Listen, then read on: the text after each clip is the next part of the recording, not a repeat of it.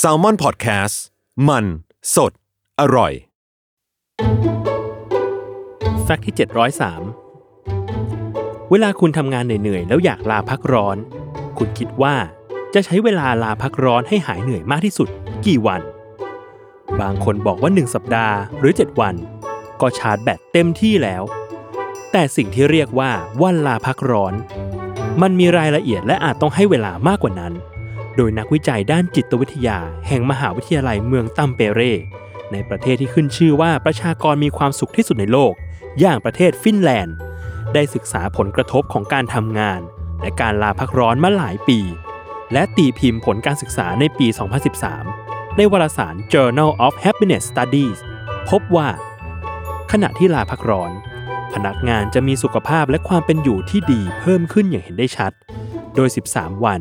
เป็นระยะเวลาที่มีประสิทธิภาพและพอดีที่สุด เพราะหลังจากนั้นมีความเป็นไปได้สูงที่คนลาพักร้อนจะเริ่มรู้สึกผิด หรือติตัวเองว่าน่าจะลาน้อยกว่านี้ พร้อมกันนี้ในวารสารยังแนะนำอีกว่า ให้ตกลงกับหัวหน้าหรือเพื่อนร่วมงานให้ดีรวมถึงจดวันลาพักร้อนใส่ปฏิทินไว้ก่อนล่วงหน้า เพื่อคำนวณเวลาวางแผนการเดินทาง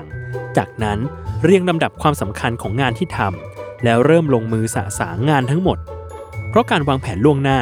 จะบังคับให้คุณจัดการตัวเองทั้งเรื่องงาน เงิน และการเดินทางได้อย่างน่าทึ่ง อีกทางช่วยจัดสมดุลชีวิต กลับมาพร้อมกับแรงบันดาลใจและทำงานได้อย่างเต็มประสิทธิภาพ